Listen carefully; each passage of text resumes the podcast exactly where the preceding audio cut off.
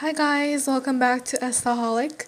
Thank you for listening to another episode of Estaholic, and today we're going to learn about Industrial Revolution. Stay tuned.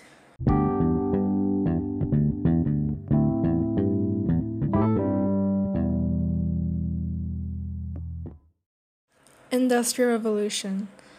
A change occurred in the making of products from hand labor to products made with the aid of machines. This was such a drastic change that it has been called the Industrial Revolution. The era of the Industrial Revolution has also been called the Machine Age. The first stage of Industrial Revolution was from about 1750 to 1850. The scope of this early Industrial Revolution was mainly confined to the country of Great Britain. The early Industrial Revolution. Great Britain was a country in which all the different elements that went into the Industrial Revolution fell into place. The position of Great Britain was a foremost commercial country in the world during the mid 18th century was the main impulse that began the Industrial Revolution.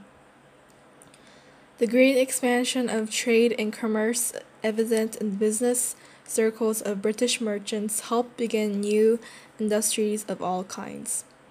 The profits from this commerce made possible the purchase of expensive new machinery to run factories. Textile industry. The impact of the Industrial Revolution was first felt in a large way in the textile industry. The spinning jenny began the round of machines that so improved the making of cloth that all classes of English society were able to afford manufactured cloth and clothing. The demand for cotton cloth, which this new textile industry created, grew until the need for more cotton caused the invention of the cotton gin in 1792 by Eli Whitney. The method used to separate the cotton fiber from the seed was very slow and tedious. After the invention of the cotton gin, the process was dramatically speeded up and more cotton was needed. Iron industry. The iron industry also became mechanized and greatly increased the use of iron in British industry.